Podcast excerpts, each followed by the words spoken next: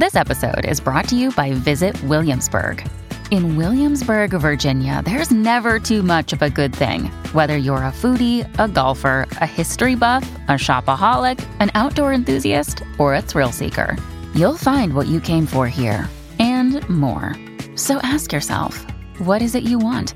Discover Williamsburg and plan your trip at visitwilliamsburg.com. You're listening to Inside of You with Michael Rosenbaum. Uh, great guest today, Ryan. Good to see you. Uh, you okay with The uh, I think you're gonna have to Uh, hold your microphone. I'm today. just gonna it's not hold quite it today. working. No, it's it's a little gravity's not on my side. But hi, how are you?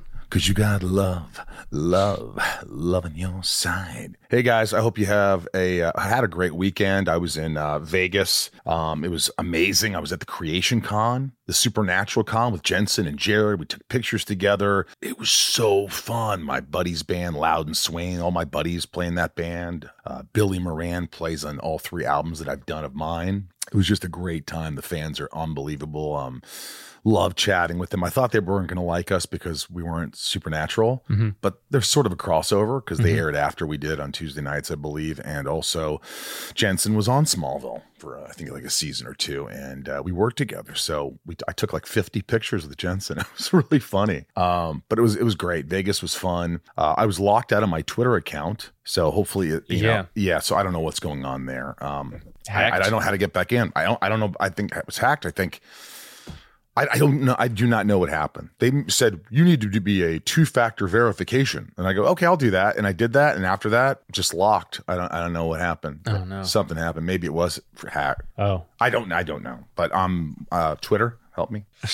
Although Twitter kind of sucks anyway. You know, Instagram's like the thing. well, now, well, now you're definitely not going to get in. Well, Twitter I- help. I, You don't think they're well. I mean, th- th- look look how they're treating me. I'll, I'll say something nice if they fix it, but right now I'm pissed. I'm not fine. Um, Tom Welling and I will be listen to this Dallas, Texas, with Creation with Jensen and Jared and the gang. Uh, February 4th and 5th, we're doing a Smallville Nights on February 4th. Get your tickets now. It was awesome. You're gonna you're gonna love it. We do a, an hour and a half show. There's prizes. There's we read scripts. It's it's a real blast. Um, and also please uh, go to Spotify or Apple or wherever get you, you get your um, music. And our my new album's out, Sunspin. The band is Sunspin. You could get it for free everywhere, or you can go to iTunes and and, and get the songs. You could also go to shop, uh, oh, sorry, sunspin.com, and you could buy merch and CDs, keepsakes, whatnot, t- t-shirts. Support us, and uh, really appreciate that. And also the Inside of You online store if you want awesome Inside of You merchandise and autographed Lexmas scripts, and uh, there's like key, ship keys autographed and script. Just just tons of cool shit, Ryan. Nice. But anyway, and of course, last but not least, and I'll get into it, Patreon, patreon.com slash inside of you for folks who want to support the podcast. You know, without you, I can't do this podcast, period. Without the patrons supporting the podcast and giving back a little, it just would be impossible. So thank you, all my lovable patrons. Uh, I, I send you boxes every couple of months, and hopefully new people will listen and uh, join Patreon, patreon.com slash inside of you. Uh, Great guest today. You know, I knew this guy, Ryan Mhm. From he did this like it was like a sort of a Star Wars movie. It wasn't a Star Wars movie, but it was about going to break in Lucas Ranch. It was like back in the it was it was Oh, uh, fanboys. fanboys. Yeah. Uh, yes, and my friend uh, Kyle um, Newman he directed it, and this guy was in it, Dan Fogler, who is really funny. Yeah. and Dan Fogler is kind of a guy that's known for his comedy. Like you watch him, and you're like, oh, this guy's he's he's the funny guy. Mhm. You know, great at what he does. Yeah. And I stumbled upon this new show in the last six months on Paramount Plus, I believe. It's called The Offer. It's the making of The Godfather, told in in, in a way uh, with actors about how it was made. Yeah. So it's uh, I I had to have him on the podcast. I I won't tell him how I got his email, but I got it from a friend, from a friend's friend, and I just said, "Dude, you were unbelievable in the show. We kind of know each other through some people. Would you do the podcast?" And he finally did it. And uh, he was he played Francis Ford Coppola, and I'm telling you, he was genius. This, if you haven't seen this show, The Offer, you're in for a treat. Uh, it's just how hard it was to make movies, how hard it is to make movies, but this one in particular was uh, pretty crazy. Uh, anyway, I love this guy. He really opened up about his life, about what he wants, what he's doing, um, and about The Godfather and how hard it was to to, to make this uh, to make that movie. And uh, without further ado, let's just do it. Let's get inside of Dan Fogler. It's my point of view. You're listening to Inside of You Michael Rosenbaum.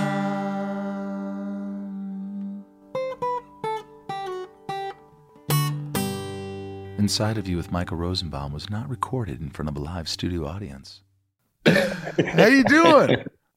I'm good. I'm glad you you did doing? this, man. I'm glad you did this. You know, it's, I don't think have we met because I think we have a lot of the same friends, and I've always heard your name come up. You've always taken roles from me, but I've never actually met the Dan Fogler. Is that true? Well, uh, it feels like we know each other forever. It does. I already feel warm.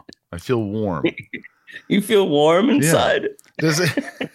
I do. I feel like I know you, so I'm just going to pretend like I do. Cheers. Cheers to you, my friend. Is, is that a mimosa? I'll say yeah. No, it's uh it's sparkling water with orange juice. I In a- need a little uh citrus in there, you know. In a wine glass. Very fancy. Yeah, that was all that was left in the in the cupboard. Are you are you a fancy guy? I don't I don't take you as fancy. I don't think you like going to fancy restaurants. I mean, I like to, uh, but I'm not like constantly like, ooh, I got to go to that fancy restaurant. But I enjoy them. I Right. enjoy the finer things, but I'm I'm pretty low maintenance. I'm used I'm normally the guy who like has a few places that I order from and I just keep going to those places. I don't like to get out of the house much. I have there's a couple of places if I do go out, I'll go to. I'm just I got to get out of my box, man. I got to get out of it. Yeah, you're a creature of habit. Yeah, me too, man. I'm I'm the same way. Um, I have my favorites and my go tos, and and I'm open to hear other people's suggestions. But uh, I usually go to my same old, same old. You know, it's just easy. You're just like they delivered. They're loyal. It was They good. Get here on exactly. that's, That's I think fourth. yeah. on the list. That's that's that's good. Um, do you uh do you have a lot of friends that you hang out with, or is it mostly just you, the wifey, and the kids? Um, in London here, yeah, we have. Well, yeah, we have um her family's out here, so we see them quite a bit. I have a couple friends that are live here, but I have friends that come in like vacation and and like coming for like a week or whatever and pop in, and so that's cool. Um, yeah, where are you at, man? I'm in LA. I'm in LA. Are you filming something right now? I'm living here. I'm about to film something uh in Rome, so it's it's more convenient to be here. Um but uh yeah, no, I'm living here, man. It's it's crazy. Yeah, I've been living here since the lockdown because um I was shooting the third Fantastic Beast movie Yeah.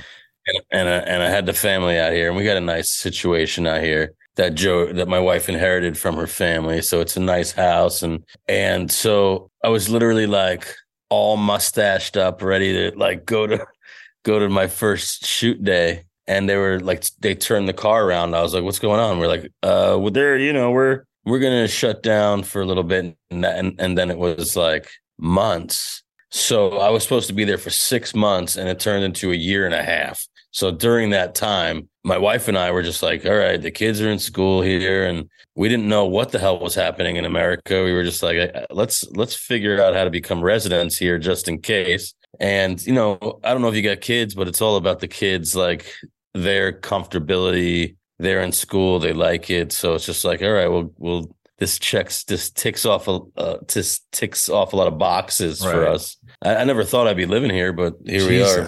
Do they do they like Fantastic Beasts? It's a big production, big studio movies.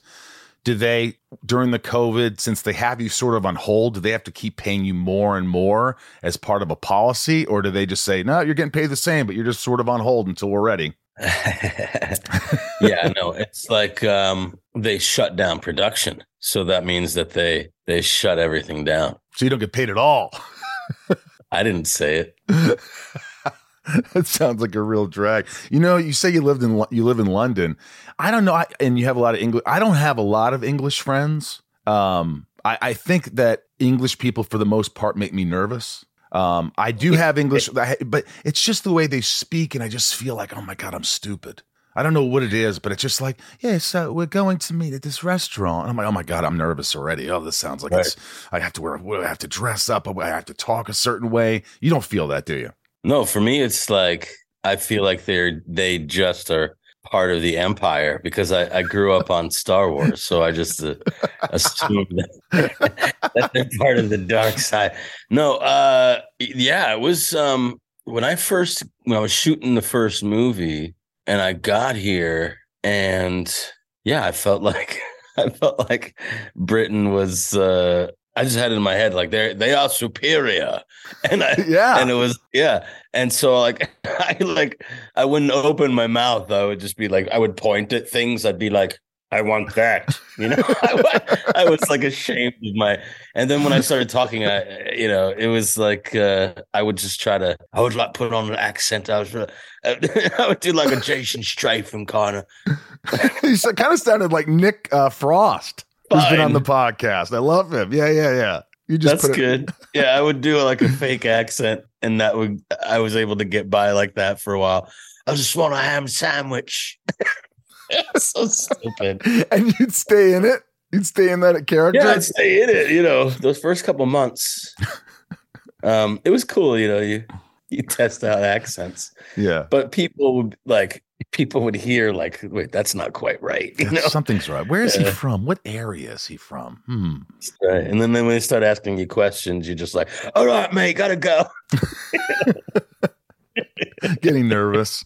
Uh, dude, I'm looking at your your career and everything, and I've seen some interviews with you. I mean, you've done so many different things. It's like you know, obviously, uh, Good Luck Chuck and Fanboys and Fantastic Beast franchise, Take Me Home Tonight, which I was just talking about, uh, Walking Dead. And what really blew me away was because I've seen you all these things. I'm like, oh, he's so funny. He's always good. He always brings it. But I, I emailed you or I messaged you because I saw you in the offer and it, it just blew me away. It blew me away. I was like, this because I don't you don't get to be serious as much as you get to be kind of funny guy, right? Yeah, yeah, exactly. But boy, I mean, they gave me a chance. well, they always say uh, comedy's harder, right? As an actor, so like, comedy's harder. Serious is easier. I I always felt like that too. Do you feel like that? Yeah, absolutely. Because yeah, you don't have to.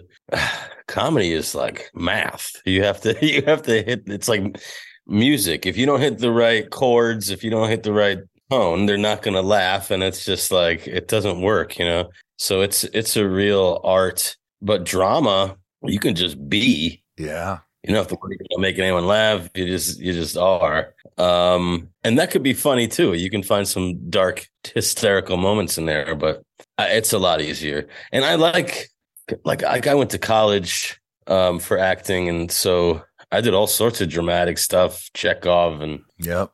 you know Uncle Vanya and fucking Shakespeare and Mamet. So like I, I knew I had all that stuff in my pocket from when I was in my twenties.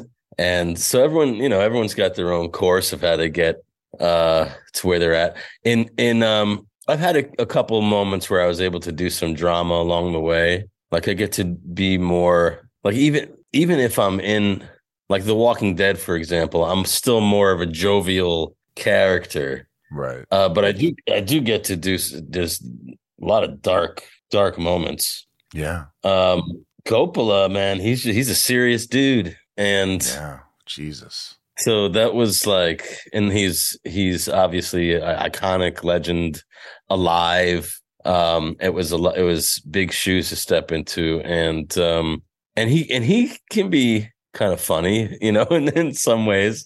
So you met I him? No, but I feel like um, I've funny. seen I've seen him. You know, he's eccentric uh, Mm-hmm. and he's passionate, and you know, he like there are moments in Apocalypse Now that are surreally hysterical. Um, uh, heart and like Hearts of Darkness, you watch him in that, but he's in Apocalypse Now, and that moment is so surreal and hysterical, where he's just all, "Don't look at me, look, keep going, don't Yeah. look at the." yeah. Yeah. I remember that. It's just like you know, it takes it takes a a darkly comedic mind to no, he he it that's an opera. Like The Godfather's an opera. He creates like Dracula's are, are these like operas, and so you have to hit every note on the piano. You have to hit every uh color on the palette. Like that's what he does. So there is this there's a little comedy and everything, and This show is sponsored by BetterHelp. I don't know how many times I have to talk about this, but it's so important. If you're sitting there right now and you're stressed or you're anxious or you have a lot on your mind and you just bottle it up and you don't know what to do, it's going to come out and it's not going to come out in great ways all the time. Um, BetterHelp has helped me substantially. Ryan here have been using it for a while. And I, you know, don't you notice when you don't use BetterHelp, when you don't have therapy? Oh, the weeks where I miss a session, of course, yeah. Yeah, it's just it's it's it's like the more you talk about something, even if you don't think you have anything to talk about, things come up and it puts your mind at ease. And we all carry around different stressors, you know, big and small. And at times we keep carrying them around rather than processing them and letting them go. When we keep them bottled up, it can start to affect us negatively. Therapy is a safe space to get things off your chest and to figure out how to work through whatever's weighing you down. Therapy from BetterHelp is helpful for learning positive coping skills and how to set boundaries. It empowers you to be the best version of yourself. It isn't just for those who've experienced major trauma, it's for all of us. If you're thinking of starting therapy, give BetterHelp a try. It's entirely online, designed to be convenient, flexible, and suited to your schedule. Just fill out a brief questionnaire and get matched with a licensed therapist and switch therapists anytime for no additional charge. I think people think, oh, what if I don't like my therapist? If you don't, you switch them. It's that easy. Get it off your chest with BetterHelp. Visit betterhelp.com slash inside today to get 10% off your first month. That's betterhelp, H-E-L-P dot com slash inside. Inside of You is brought to you by Rocket Money. I love Rocket Money. You know why? Because everyone should have Rocket Money because it just helps you save money. How many times do we have subscriptions that we don't even know we have anymore and we're paying so much money, It's throwing away money, Ryan? I, I found one. You and you did it. You told me I got Rocket Money. Like I, I found one. It I'm embarrassed to say how long it's been going on, but thank you for finding it. My God, it was embarrassing. yeah, because it's like you want to watch some show and you go, oh, I have to subscribe to this uh, this streaming dev- uh, whatever, mm-hmm. and you you start streaming the show, you watch it, you leave, and you forget. After this trial period, it kicks in and they're charging terrible. you ten bucks a month. It's, it is embarrassing. Ugh. You know, seventy five percent of people have subscriptions they've forgotten about before I started using Rocket Money, I thought I had, you know, like, oh, I have like five subscriptions. I could not believe it when they showed me I was paying for like four extra. Uh, between, you know, streaming advices and fitness apps, delivery services, it's never ending. And thanks to Rocket Money, I'm no longer wasting money on the ones I forgot about. Rocket Money is a personal finance app that finds and cancels your unwanted subscriptions, monitors your spending, and helps lower your bills so that you can grow your savings. Rocket Money has over 5 million users and has saved a total of $500 million in canceled subscriptions, saving members up to $740 a year when using all of the app's features. Rocket Money will even try to negotiate lowering your bills for you by up to 20%. All you have to do is submit a picture of your bill, and Rocket Money takes care of the rest. They'll deal with the customer service for you. And I like that. Stop wasting money on things you don't use. Cancel your unwanted subscriptions by going to rocketmoney.com slash inside. That's rocketmoney.com slash inside. rocketmoney.com slash inside. You guys, if you haven't seen The Offer, it's uh, Paramount Plus. Paramount Plus. The Offer. I, I don't tell you to watch a lot of things. This is a great series. If you've never heard of it, it's sort of like how the Godfather movie came to be, how it was made, and all the difficulties, the adversity they faced, which I had no idea the shit that this movie almost went down, went under so many times. And the stories are so fascinating that you're like, this can't be true. And then you start looking shit up after you're watching, you're like, wow, this is true. This happened. Yeah. Yeah. Life is even stranger than fiction. Um, yeah, and the show had did kind of um squeeze in a couple a couple years of history there. Um, but there's there's I'd say about, you know, 85% of that show is are real things that happened and real um like every day was a battle just to make the movie. Yeah. Uh like like first um like Coppola, first Coppola didn't want to make it. He was just like, I don't know, I, don't like how it makes Italians look, and and then like the legend is is that uh, George Lucas was just like, dude, they're gonna they're gonna shut this place down. They're gonna shut. They're gonna lock the doors of American Zoetrope. You got to do this movie. So it's just like he was like, okay, and and then um in meeting Mario Puzo, he just um found this kindred spirit who was just like this, you know, other because um he's a, basically a writing genius. Coppola is a, was a writing genius in his own right. He wrote Patton, won the Academy Award for that, and so he really hit it off with with Mario and and um and f- from them they really pared down the gold from that novel uh and those are some of my favorite scenes Oh yeah, Patrick- when you're with Puzo, Puzo, and just Yeah. sitting there and have a sand with a sandwich thing, and the yeah, it's just it's it's hilarious, and you're like, how are they going to do this? How are they going to get Yeah. anything done?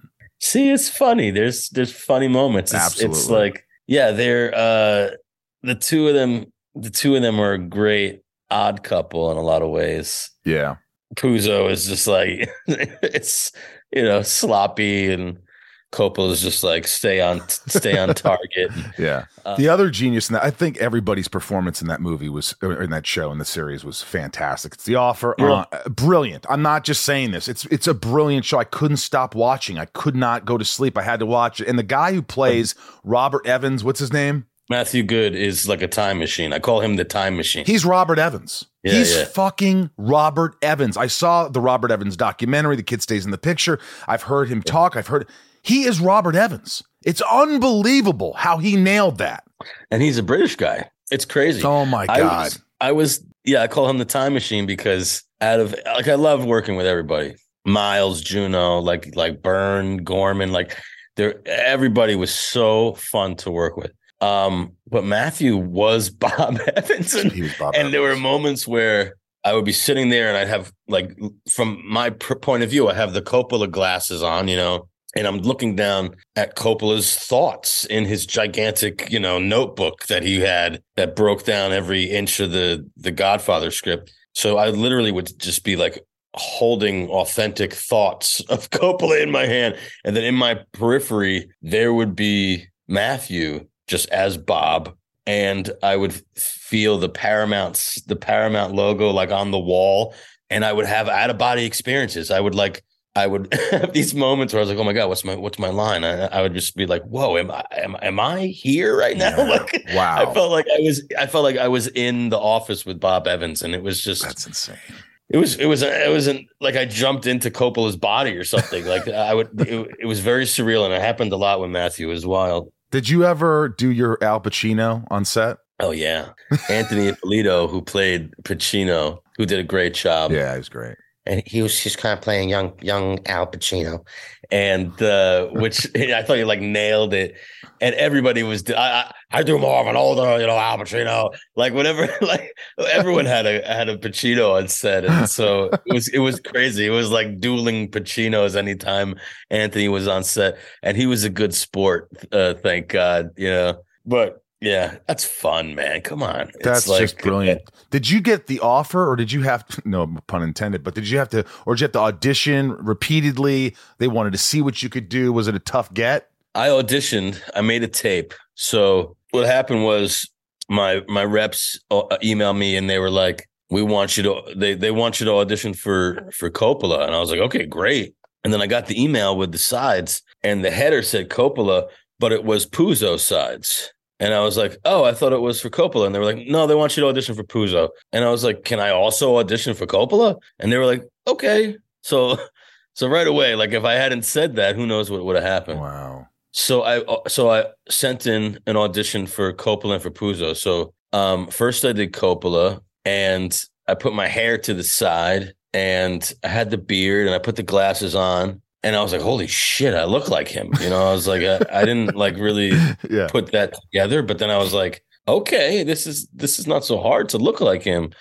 And, and then um and then I when I do my auditions on tape, I I, I also like I tape the lines of the uh, of the reader, so and I play them back. So I'm basically reading with myself. And um, so I was reading, I was I was Pacino. We did this scene where um Coppola and Pacino are in are in uh, the restaurant bathroom, and he's talking about getting the gun behind the you know behind the the the pull uh chain for the tank, you know, Yeah, in, in yep. the bathroom there. And that famous scene. And so I'm auditioning with that scene as Coppola, but also playing Pacino off camera. So I was like, okay, that's that's pretty awesome. Like, not that I would ever play Pacino, but I was like, they they you know. And then I shaved and I put my hair, you know, back and I put other different glasses on. And then I was I did Puzo and I did the scene where Puzo goes into Chasen's and he meets Frank Sinatra, that crazy Yeah. fucking scene where he, they ends up insulting each other and they're like he like goes to stab him with a fork. Yeah. So I read so I read Puzo and then I also I also read Frank Sinatra. and I sent all that in. And I was just like, whether I get this or not, I just read for four different roles, you know, for this freaking thing. And I sent it in and then I got they got I got Coppola. How did you how did you uh I mean, did you memorize all you memorize all your lines? Are you a good auditioner? I I uh I go to I've for auditions because they just happen quickly like that and you got to be off book. Um I got a couple different methods. I have the lines in my ear sometimes. Um How do you do some- that? How do you do the lines in your ear? You oh you you take like you have your your thing like this. Or you preferably uh one that's like uh black or something. Right. so it blends in. And you put it over your ear like that you stick it in there and you flip it behind there and you just it's you just get everything. I just record all my lines and i can just hear my line in my ear and just say it. And just and but but that's hard because you usually have to have a reader so you have to wait for their timing it's a it's a whole mind fuck so i stopped doing that um and uh nowadays i just do the brando thing and i just have my sides taped off camera So you never really memorize your lines. Nah, you got to pay me for that, man. Dude, I holy shit, man. I'm gonna start doing that. Yeah. I'm not Yeah. kidding because that's how I feel. I'm like, I don't want to learn six pages of dialogue to for No, them to say impossible. no. I don't have the time. Who has the time? Who has a full? We photographic used to have the time, Dan.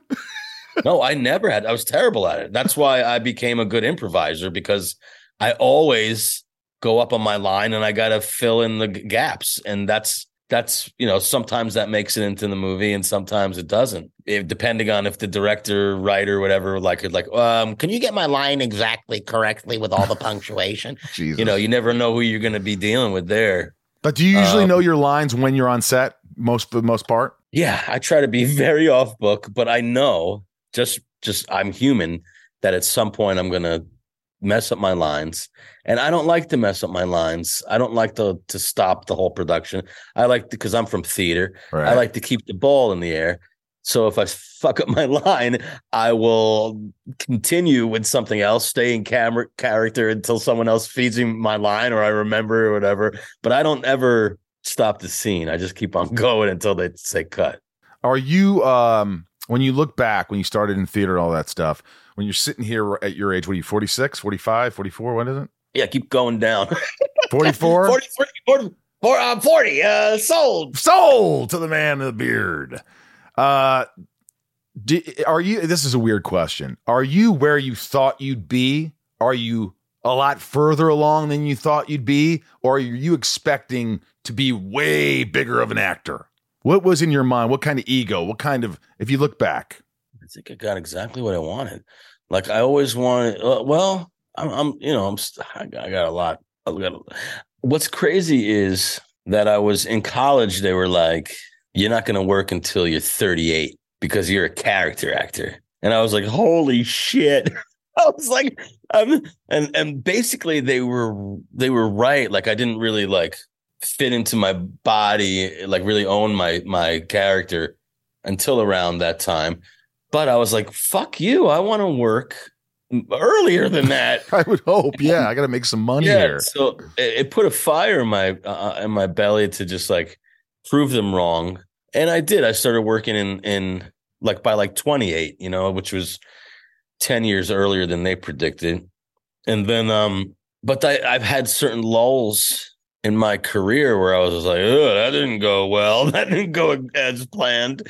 And I've had to, you know, life happens. And then I've had to, I've had a couple miracles. Like I, I've had to wish on stars for opportunities that have happened, like Fantastic Beasts, um, that came out of the blue.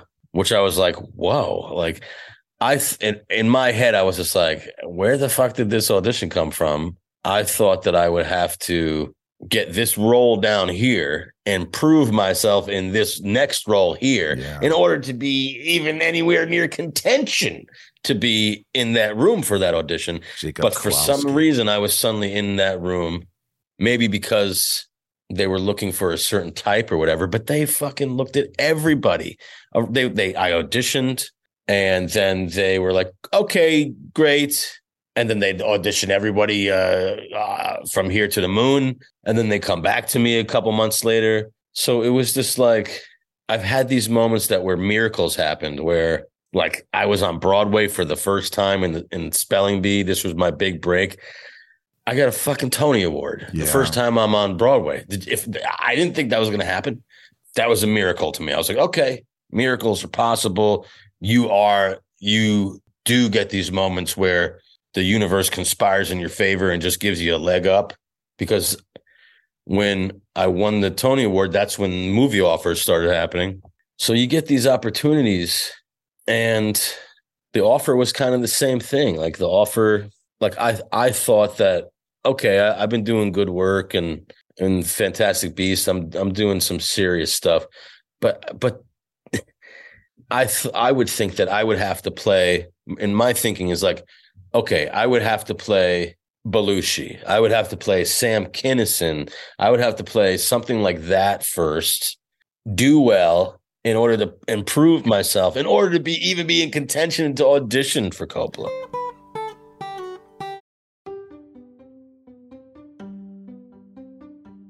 If you're shopping while working, eating, or even listening to this podcast, then you know and love the thrill of the hunt. But are you getting the thrill of the best deals? Rakuten shoppers do. They get the brands they love with the most savings and cash back. And you can get it too. Start getting cash back at your favorite stores like Macy's, Adidas, Walmart, Nike, Wine.com, Samsung, Lenovo, Sephora, and more and even stack sales on top of cashback. It's easy to use, and you get your cash back through PayPal or check. The idea is simple stores pay Rakuten for sending them shoppers, and Rakuten shares the money with you as cash back. Download the free Rakuten app and never miss a deal. Or go to Rakuten.com to start getting the most bang for your buck. That's R A K U T E N.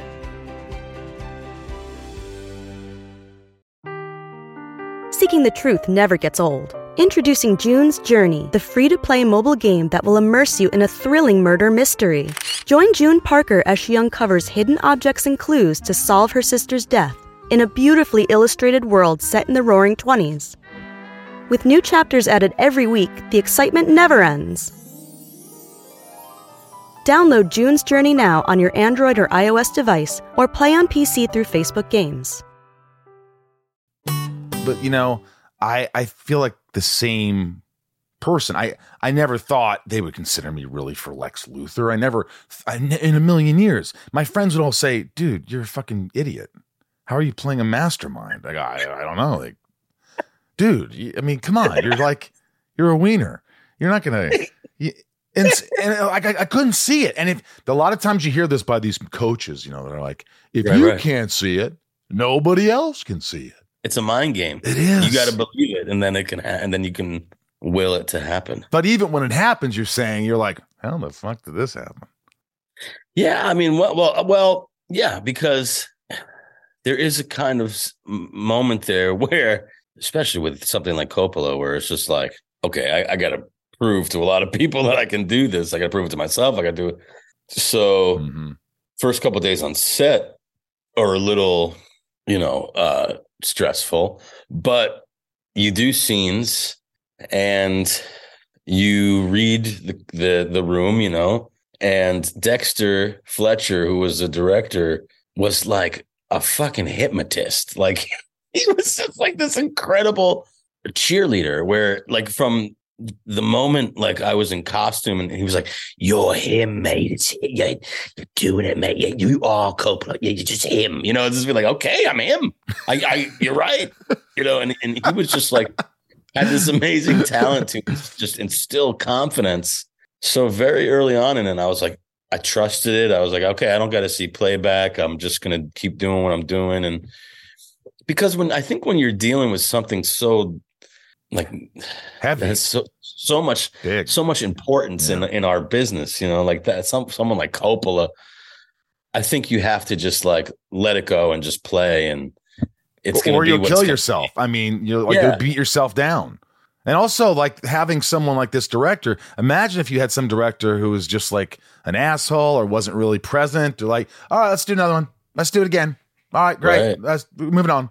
That you didn't trust. Then you're going to spend the whole feature going. I'm going to be laughed Uh, at. Do I suck? What's uh. going on? You need. We need as actors. We need some assurance. We need some. uh some trust to know that we're on the right path. We're doing the right thing. If we don't Yeah. get that and we just very few have the confidence to just trust themselves and no one else. You need someone else to kind of guide you a little bit, don't you? Yeah, you need a good. You need a. That's why you want you you want an actor's director. Dexter has been acting since he's a kid. What like if you're in a comedy or something, and the and the director's a little wonky, or they're like a new director, you can at least say, "Hey, can I see some playback? You know, can I see the dailies?" They're more they're more open to that, Yeah. so so you can at least gauge your performance. You know, um, and in the moment like especially it's it's but but but with like a drama there's not a lot of looking at playback you know there's not a lot of hovering around you know the Yeah. You don't have time. screen. No time really, right? oh well there there's time but it's uh, it's not it's a different kind of animal it's like because the in comedies it's like you're look you're it's it's you get this little audience and you're standing around the you know the director's tent and You see what's funny. You're You see what's working. You can see like you're watching the playback and it's like it's a group effort. You're like, yeah, yeah, that worked. Okay, let's go back and do another. But it, uh, it's, I don't know if it's the same kind. It's like it's almost too pretentious if it's drama. Yeah, it's like you can't really have that audience to go, oh yeah, no, that was really good. It's Yeah, just yeah. different. Like I remember I did this movie with Steve Martin, and Steve would go to the to, to the playback monitors every take, every Right. take, and he'd go, oh, I can go bigger there, I can go bigger, and I was like, oh wow, look, I was learning from him. That oh, yeah. he, he was looking at this was that? What movie? Uh, it was not. It was called Bringing Down the House. I wore a horrible wig, and I just wanted to work with Steve Martin, and he was lovely. But Who um, doesn't want to work with it, man? Yeah. love Steve. uh, Yeah. was the best. I mean, the first day he comes on set and goes, "Tell me about this Smallville," and uh, we hit it off. And I'd be at lunch and go, "You mind if I sit here with you?" And I go, "Yeah, Steve, sit down." We hung out in his trailer. He played the the, the, what is it? Banjo. The banjo. He signed my jerk poster, which is somewhere in this house. Um, he was awesome, man. He was a, he was a delight. Um, you- That's you- good. you talked about lulls, like you know, you had those lulls. You're like, oh, what's happening? This didn't work. I didn't do well. Do you do, do you get anxiety? Do you get depression? Do you have things that you do for it? Uh, do you go to therapy? What is it that you? How do you deal with things? How do you deal with life rejection? it helps.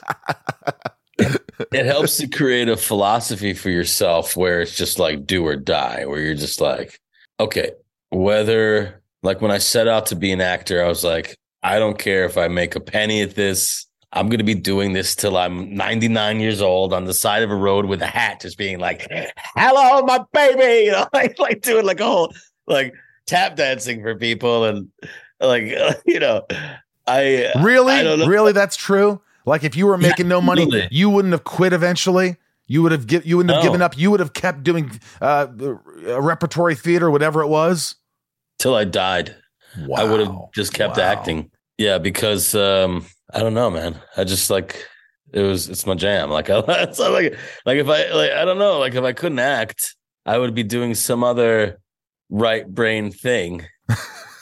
you know, like that that doesn't make money. like sculpting on the side of the road. You are a sculptor. You're a sculptor. yeah, but like you know, it's you know, it's a hobby. But um, Wait, if I offered you fifty million dollars cash, fifty Yes. million, and I said you can never act again. Oh, oh fuck. It's kind of sad. Here's 50 million. You can never act again. No, never act again. Holy crap. I'd have to talk to my wife for, for that. Fifty, You take it, sculptor, take it. We can act in front of each other. Nope, can't even act in front of each other. even act in front of You can't even pretend to like things. Wow. 50 million. It's a lot of money. I don't know, man. I feel like I would still like sneak away and make make like indie films, like secret films to feed the beast in my Oh belly. God. Yeah. I, I don't That's know. amazing. I- I- no, that's amazing that you even ponder that. Because if somebody said, "I'll give you five, I'd be like, "Fuck yeah, five million. Let's, I'm done. Let's move on to. I'll, I'll direct. I'll, uh, I'll do whatever. I'll travel." something- I don't know. I still got something to prove. Like, like if I had done like, if I had gotten to this point and you offered me the same thing, and I'd be like, oh yeah, I'd, I've done all my favorite roles and all the things I wanted to do, and you know, then I would say like, yeah, I guess I could step away from from acting and. That would be a kind of like a rock and roll kind of thing, and just live, a, you know. Uh, but I haven't. I haven't. But wait, you just said I, I have to. I still have to prove. Do you have to prove to yourself, or do you have to prove to everyone else? Be honest, because a lot of it's like I want to show you that I'm a fucking brilliant actor, or is it, do you want to just prove to yourself too that you're capable of doing that? I know I'm capable of doing it. I I know I know like cuz like I said like in in college like I did the full spectrum of like I I, I had like a a really good idea of what my abilities were in college as what I would call um a sad clown, the kind of actor that can make you cry in one sentence and make you sad and, and make you happy in the next sentence. Um, and that's what I always wanted to be. Watching uh, actors like Robin Williams, who I love, and uh, may he rest in peace. And like I, I was like, not that I'm anywhere near the quickness of Robin or his talent, but I was I I would strive to be like him. And um, I knew in college that I like I was like, oh, I, I can make people laugh and I can make people cry. And I've been given chances to do that in certain roles over the years but i haven't there's certain roles that i've always wanted to play. And there are certain roles that like i haven't been i haven't stretched my i haven't stretched all the muscles that i stretched in college you know for Yeah. this audience yet that I have their attention, you know, and I and so I want them to see the full spectrum, and then um, you can judge my career or my abilities on that, and then I'll take you fifty million. I knew you were going to say that. And I'll take you 50 million. All right, fair enough. But let- let's go back. Let's rewind about eight minutes back to the lull. We didn't finish that thought because Okay. I, I went off on a tangent because I, I wanted to ask you some things. But the lull, the what do you do? What kind of things do you do for the lull? Because now you have kids, you have uh, a wife. You can't just all of a sudden you get really depressed and sad, and you know you got a family to take care of. But like we do, unintentionally, it's just human nature. But you know, are your lows low? Do you get anxiety? What do you? How do you deal with it? I can't turn off the creative, um, you know, meter that's constantly going in my head. So I'm constantly writing. When I have a lull and I'm not getting any work, I will direct. I'll write something for myself, and I'll direct the movie. I'll and I'll I'll just put out an independent film where I that I it's like a vehicle for me. Like I'll just I don't know. I just have to. I feel like I just have to keep the momentum going. Um, I am constantly because I have kids and a wife. It's a huge motivating factor to be like, okay, I cannot sit around. I have to. I have to, you know, hustle. I'm constantly hustling. I'm hustling even when things are good. Like I'm constantly trying to figure out what the next gig is uh, creating gigs for myself, creating like new new pathways to to make money Yeah, um, with these abilities. Like it's nonstop, and it helps when there's nothing going on. It keeps you focused. Work begets work. Um, gives you confidence. You know, you're just like, okay, like I can I can still do what I love and and keep the you know keep my passion going and and keep myself uh, satisfied you know. Um and there's a lot of fucking like i know that there there there was like those times during those lulls when nothing's going on when people you're the closest people that you have to you who have supported you all the way up until that point are suddenly like, yeah, maybe it's time to, you know, throw in the hat, you know, and and when when you're just like, what? Are you kidding? Like we got this far, now you think like it's over? Like to use that and prove them wrong, um, huge motivating things. You know, it's just like, um, and then there is there's like a luck factor. There's like a wishing on i i, I wished on a star. Like whenever whenever there were lulls um before I, ha- I have a tradition before uh new year's especially during these times um i would make a wish uh, for some kind of guidance some kind of you know miracle to happen. And um and it hap- it, it was answered every single time and we can we can go into that whole thing manifesting things and intention manifesting you know things that you want in your life um i i believe it's real that you can you can do these things Yeah. because i'm i'm living it When you need mealtime inspiration, it's worth shopping Kroger, where you'll find over 30,000 mouthwatering choices that excite your inner foodie. And no matter what tasty choice you make, you'll enjoy our everyday low prices, plus extra ways to save, like digital coupons worth over $600 each week. You can also save up to $1 off per gallon at the pump with fuel points. More savings and more inspiring flavors make shopping Kroger worth it every time. Kroger, fresh for everyone. Fuel restrictions apply. What's up, everyone? It's Reality Steve, your number one source for all things Bachelor Nation and reality TV. Every day, I'm giving you the behind the scenes juice and your info on all your Bachelor Nation stories and also interviewing some of your favorite reality stars. My name has been synonymous with spoilers, but I'm so much more than that. Give me a listen. The Reality Steve Podcast, part of the Bleav Network. Just search B L E A V on YouTube or wherever you listen. Like The Secret or The Celestine Prophecy or like wanting something so bad and and having this vision of it and really believing it and imagining yourself being there and that you belong and that I, I believe a lot of that too. I really do. I I think again it comes down to you've got to really believe it. You can't just be like I'm going to be a star, huh? I'm going to I'm going to do I'm going to make millions of dollars. You got to really Yeah. really believe it and also be motivated to do whatever it takes. Yeah, you gotta you have to feel it in your heart to the point where you're you believe it's already happening. And guess who's really good at that? Actors. yeah.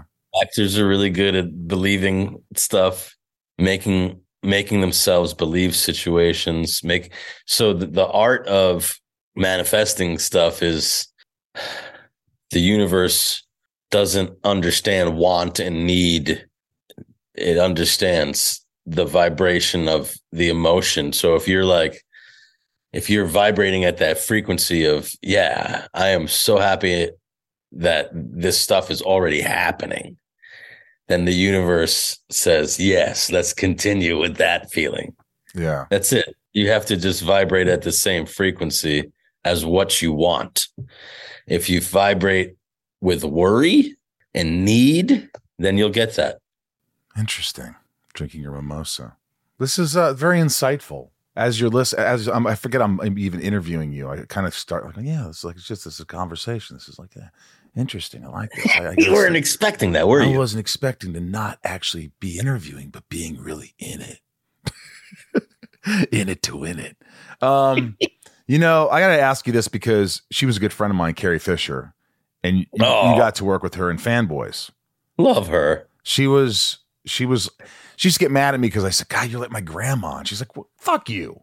And I go, Fuck no, you. no, no, no. I mean, like your house is always open. You're like, hey, stop by in between auditions, have a sandwich in the fridge, go in, Wow. do whatever. I don't have to be home. I stayed at her house for four months in one of her bungalows because I was going through a rough time, and uh, I, it was it was just in, insane. She's so giving, so wonderful, and it was a real loss. It was a real loss. But what was your experience? I don't know how long you got to work with her, but what was it like for you?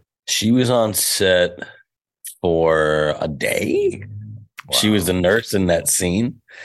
Um, and I just, you know, it was a sad, it was a sad scene where she, because our friend um, uh, Chris Marquette, Linus, he's dying and he's not feeling well, and she's like supposed to come out and just be like, he's he can see you now, you know. Right. And I'm just sitting there, just like, like staring at her. Oh my god, it's Mrs. Leia. right, right. I'm supposed to be sad, and I couldn't get the fucking smile off my face. She is a trip, dude. She, um, this is how I'll always always remember her. We're we're all we all came back from a break, and we're sitting around in the waiting room where she's supposed to come in and tell us to come and meet with Linus. And we're like, we're waiting on Carrie. And we're like, okay, yeah, where's Carrie? And she's just all, I'm here. we look down and she's just like took her break on the floor, just like lying on the floor, eating eating Fruit Loops off of her chest. That's her on the floor. And she's like, hey guys. I'm just like, what?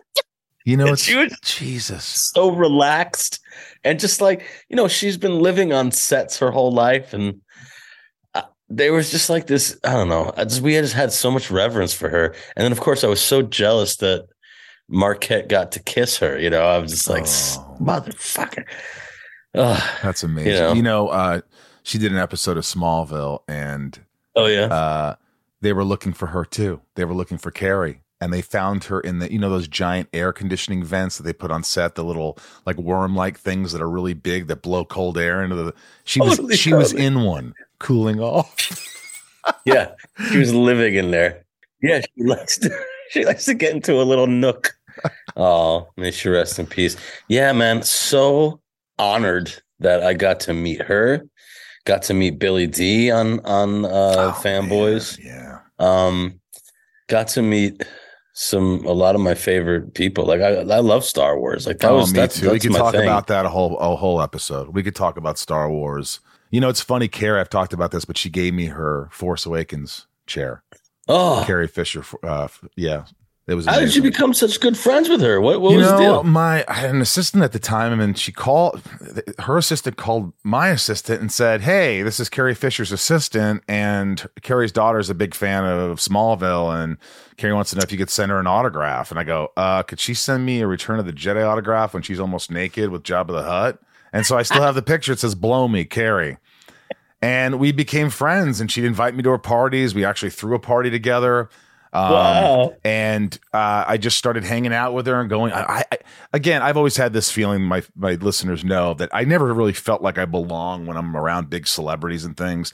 But I'd go to this these gatherings, and it'd be Carrie Fisher, uh, Harrison Ford, uh, you know, uh, Robert Downey Jr. Um, uh, all uh, Nicole Kidman and like you know, fifteen people hanging at her house all the time, like Meryl Streep and like Michael, get in here, say hello. I'm like, hey, Meryl Streep, hey, Yeah, yeah. George Lucas. Hey, she didn't give a fuck. She was like, this is my friend. This is Michael. I don't care how big stars you are. He's welcome. And she always made you feel like that. And we just hit it off. She knew I came from a dysfunctional family. And obviously she did too.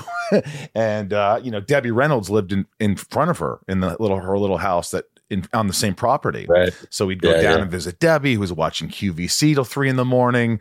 And she'd have all these pictures of like all these big stars saying to Debbie, I love you. And it's Frank Sinatra and just crazy shit, man. So that's how we became friends.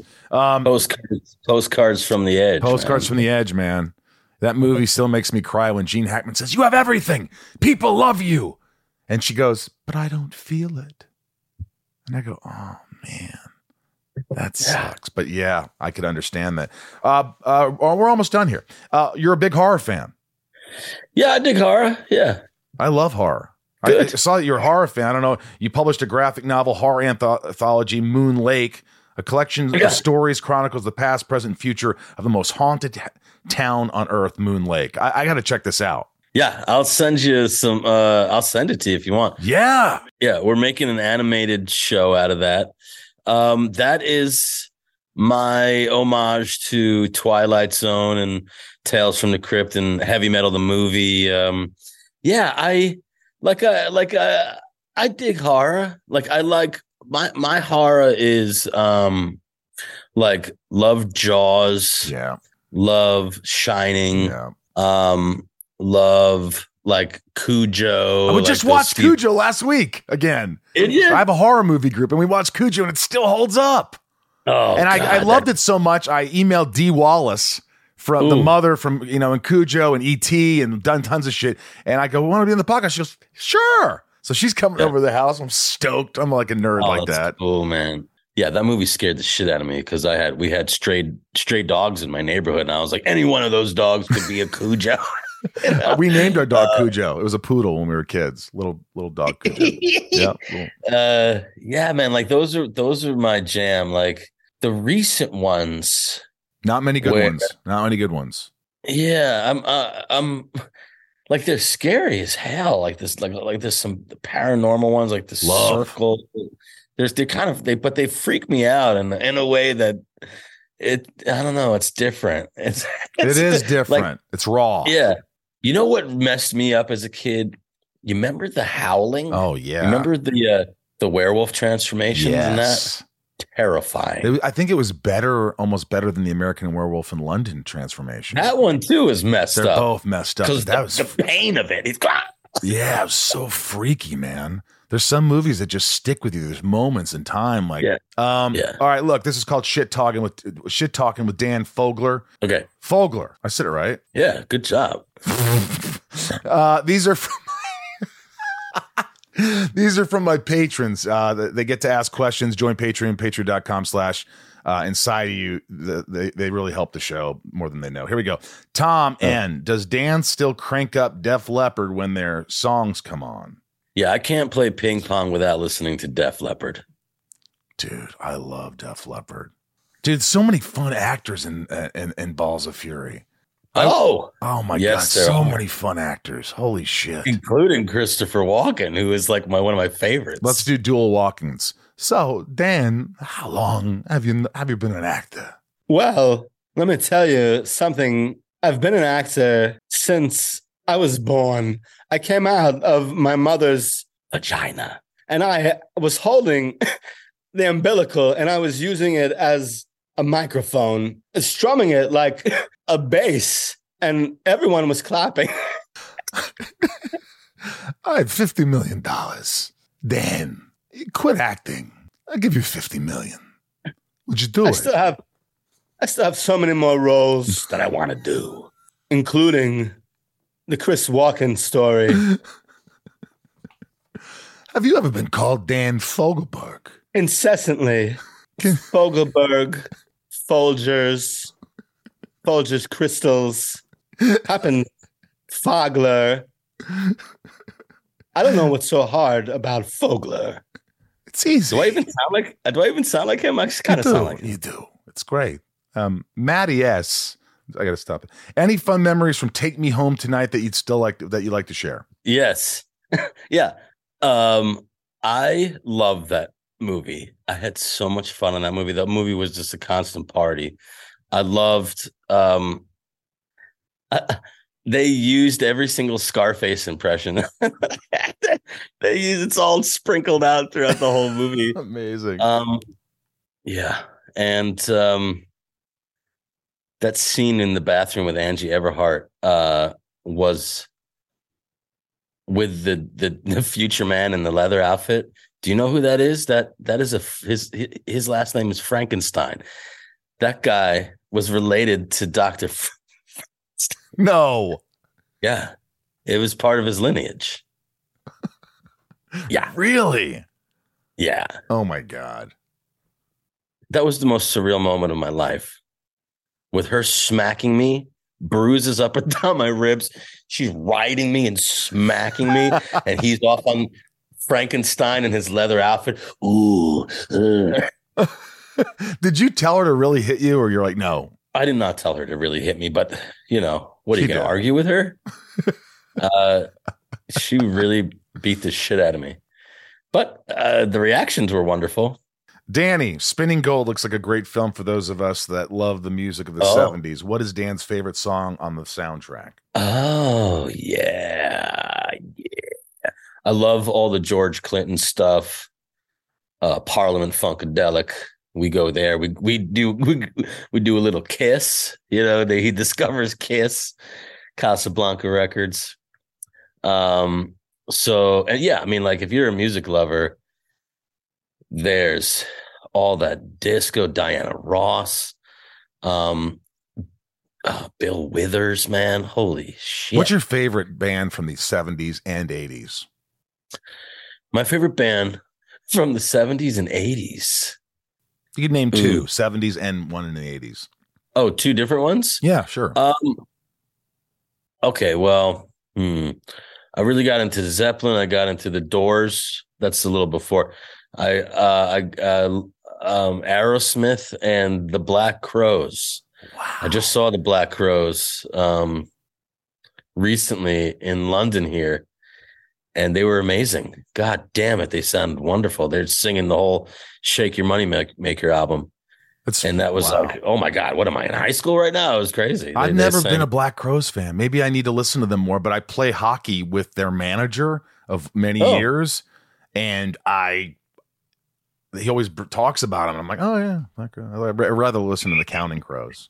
What's what's your jam, man? Do you, I mean, do you do you like that? Because they're like a classic rock band. I love seventies, eighties, nineties. I can go on and on, but I like the Doors. I like Zeppelin. I like the Eagles. I like uh, I like r- yacht rock. I love a little Christopher Cross when I'm driving. I like uh, a little Def Leppard. I like. uh I'm getting into Creedence a lot lately. Yeah, I like alternative. I like the Cure. I like psychedelic furs. OMD uh, Morrissey, Smiths, all that stuff. I, I listen to a bit of everything, but 70s, 80s, and a little 90s.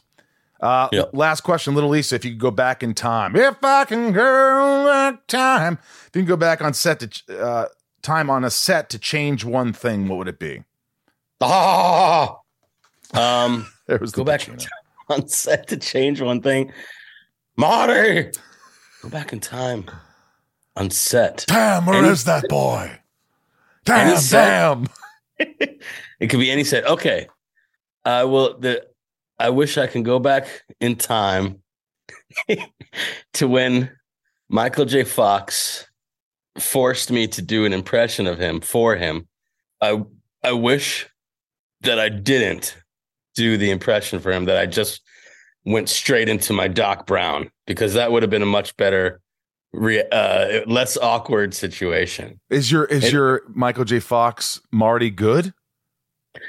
So here's the situation. So I'm doing the spelling bee show. You want to hear this story? I'll sure. Tell, tell me it. So it's this is why it's good to know a couple different impressions. So I'm doing the spelling bee show, and I'm like, I'm just gonna, I'm just gonna leave. And my buddy is just like, hey, uh, I mean, th- after the show, the show was great, but I was like, I just wanted to go home. And my buddy was like, Michael J. Fox is in the green room. He wants to meet you. I was like, oh, shit. So I'm like running around. I felt like I just missed him. And I was like, oh, man. And I turn the corner and then I'm just fa- face to face with my Michael J. Fox. And he just saw, he's just like, hey, man. And he's like, I'm like, hey, he's like, I, I hear you do an impression of me. And I'm just like, oh, shit. And uh, I was like, "Yeah, I do it, but it's it's from my comedy act, and I'm just like, it's not. I, I'm not. I don't want to do it." It's like, do it, like David Spade. You know, he does one, and and I was just like, I was like, oh. He's like, yeah, Dana Carvey does one. it's like, okay, I'll do it, and and I go, I go, this is what I do for my act. I go, I go, whoa, Doc, you tell me you built a time machine Adam Mallory. And then he looks at me. Adam Mallory. And he, he looks ties. at me and he goes, he goes, you know, my voice isn't that high. And walks away with his family. And I'm just like, meh, meh, meh. and then I'm, and then like I was like, how do I fix this? How do I fix this? So instantly I turn around and I go, ah, Marty, look out, the Libyans. I do like my best Doc Brown. And he turns around, he's like, "Whoa, Jack!" And then his family started laughing, and then, and then it was okay. Oh so I, oh my god! I wish that I could have gone back and just be like, "No, no, I'm not gonna do it, Marty." And then we could have had that a similar. I don't know if he would have made me do it. Just never, no matter what, never do the impression for the person, even if they ask you to do it. That's my advice. What other impressions can you do besides Pacino? What's your best Pacino line? ah, no, that, that's Doc Brown. oh, Oh, my best Pacino line is, I mean, I, I guess it's you know, she got a nice ass, and you got your head stuck way up it. That's pretty good. That's great. It's okay. I do the screaming Pacino. That's great. Um, I gotta like I love doing the walking. Yeah, me too. Uh, I got a couple. I do Nicholson. I like doing Nicholson. That's good. Are you out of your goddamn mind? Like, I like That's pretty good. Yeah, I do a little Nicholson too. I love my favorite line. I've talked about it is in The Shining when Shelley Duvall goes, "Jack, Oh. Jack, someone's in the hotel. They heard Okay. Danny," and he goes, "Are you out of your fucking mind?" Are you out of your fucking mind? It's so brilliant, Good. Yeah, yeah, yeah. Mr. Grady. What's that one line where he's he says, yeah, uh, I forgot what he does. what does he say? She says something. She goes, "Uh," I forgot what it was. I forgot what it was, but I love Nicholson. Oh man, great. little hairy dog that bit me. Yeah, there's different. There's different. You know, Nicholson's is like early, early Nicholson, and then as he gets older, it gets deeper and deeper. Yeah. you know, gets toward the Joker Nicholson. What does he say when he takes the things out of the in the shiny? Takes the the fuses out of the car, and he goes, "Oh, Wendy, you got a real big something coming to you." Or you, what does he say? Oh, I don't. you got a real big surprise. I forgot. You what ever seen? You ever seen the behind the scenes on that? Brilliant. It's a 30 So minute good. one that uh, Francis Ford Coppola's uh, daughter made, right? And it's like a 30 Yeah. minute, and he's brushing. She's, I don't know if people are going to find this very Yeah, that's it. Yeah, yeah. Got it. Make sure your teeth are fresh. Fresh breath for my for the people that I work with. Love that bit. And he's he's he's meeting that girl and she's like obviously like he's meeting that woman and she's obviously they've obviously had something in the past. Yeah. And she's like you you don't remember me at all? He's like, I meet a lot of people every day. You know how many hands I shake? You look like him when you say it. Like they obviously had sex at some point. You know, Oh my I have no clue who you are. You look like him. Your face, be, you become him. It's weird. Yeah. This has been a real blast, man. You're you're fantastic. I I'm, I'm so happy for all the great work you've done and the the uh, the um, accolades and people really paying attention to you because they should. Um, people should watch Thanks. The Offer. It's it's got to be one of your favorite things you've done, right? Oh God, yeah, that was amazing. Like, what a dream come true. You're a genius. This is this is a gift. I'm glad we got to finally connect. It was very easy to talk to you. You have great stories, and uh, let's keep in touch. And I want you. You're going to send me something, right? You're going to send me a book. I'll send you all my books. I'll I'll send you links to them, and um, yeah, and don't be a stranger at these cons, man. We should hang out. I would It's, love that, dude. I would love that. Cool. All right. Uh, yeah, I'll send you. I'll send you all of Fogler's fictions, man. By the way, uh, if you ever do a podcast, I got yeah, I do podcasts. What's your podcast? Fogler- I do a forty Dan Fogler forty experience podcast, and you should come on my podcast. We'll we'll have a blast. You tell me when I'll be there. All right. Um, next couple weeks, man. I was thinking a cool podcast name for you, but you already have it. Would be the Fogler Files. Ooh, yeah, yeah. I do have a section of the the podcast where I do tales from beyond the veil, where we talk about all sorts of paranormal conspiracy stuff, and the Fogler Files would be a good name just to like just do that stuff. A section. It's now time for the Fogler Files. Now it's time for the Fogler Files. Yeah. All right, dude. You're awesome. Thanks for allowing me to be inside of you, and I will talk to you very soon. Do you feel me? Did you feel me inside of you? I felt you deeply, my friend, deeply, organically. Later, buddy. Thanks, man. Thanks for having me. I like this guy. He was just really fun. Um, again, we didn't know each other. It's always like you never know what you're, you know, okay, are they going to get my vibe? And and he just got, he just enjoyed things. We bounced off each other. And I'm glad to see him like doing drama and getting noticed for this because, uh, you know, I think sometimes you see, you know, I think when I was doing comedies, I was just doing, you know, like I did this comedy and this pilot and this sitcom and this and this fun. and I was kind of known as you know maybe a funny guy, and he'll just do comedies, and I thought that's what I would do. And then somebody, you know, they gave me the chance in um, Smallville to play Lex Luthor, and the next thing you know, I'm playing this. It's just crazy. You, you I think you know. He, I think he said it, or actually might have been um, J.K. Simmons when I interviewed him. He said that a lot of time comedians, Mm. or maybe Jim Gaffigan, said Gaffigan, it. yeah. Gaffigan said comedians, it's easier for them to do drama, Mhm. and it makes sense. Mhm. I think a lot of times there's like all this insecurity with actors and all this dysfunction Mm-hmm. and improving themselves and you know they're a little dramatic and dark and and and uh maybe that's why. I don't know. But anyway thank you dan fogler. And uh if you're just listening to the end of this there's a whole bunch of fun stuff like joining patreon and supporting the podcast. And uh, my new album uh sunspin uh, never is what it is is out there. Go to sunspin.com and uh we are also streaming everywhere, and be sure to go to Creation Con in Dallas to see me and Tom Welling do a Smallville Nights and all that. Right now, top tier patrons, these are the folks that uh, you know they do it. They keep me together. Here we go, Ryan. Nancy D, Leah S, Sarah V, Little Lisa 2, Yukiko, Jill E, and Brian H, and Nico P, Robert B, Jason W, Sylvie M, Kristen K, and Raj C.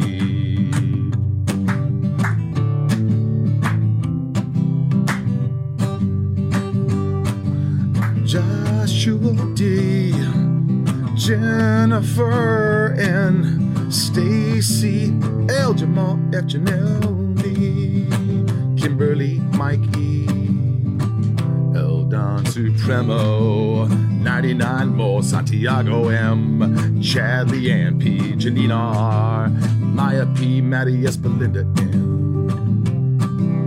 Chris H, Dave H, Sheila G, Brad D, Ray H, Tabitha T, Tom and Liliana A, Talia M, and Betsy D,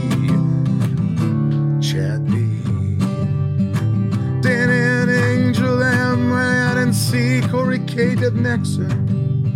Michelle A, Jimmy C, Brandy D, Camille S, Joey M, Eugene and Leah, Corey, Heather L, Jake B, what the hell, Megan T, you're so swell, Mel S, you're the best, Orlando C, just you and me, Caroline R, what are you doing, Christine S, Eric H, Shane N, you're my friend, Emma R, Andrew M, Sadoichi 77, my friend, Oracle, Karina N, and Amanda R, Jen B, Kevin E, Stephanie K, Lena 82,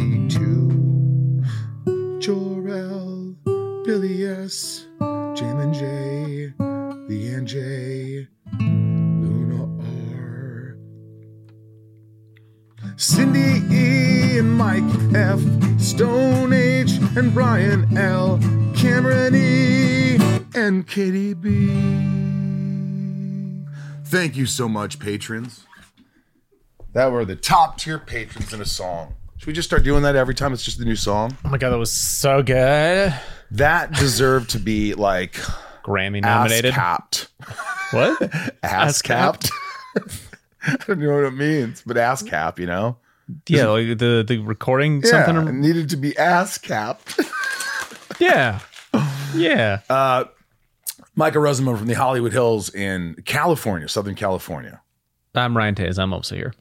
He's very calm today. He's rested. I am not rested. I'm not either. Vegas still is hitting my ass, kicking my ass. A little wave to the camera. Uh, we love you guys. Thank you for uh, choosing this posca- po- podcast. Post- Yeah. Postacast. Thanks for making this podcast your podcast today. Um, I hope you enjoyed it and keep tuning in, even if you don't know the. You know, people sometimes were like, "I don't even know this guest, but I tune in to hear what they have to say, and I learned something, and that's cool." You know what I mean? Yeah. that's cool. So thank you, thanks, and uh, always be good to yourself. That's most important. Be good to yourself. We'll see you next week.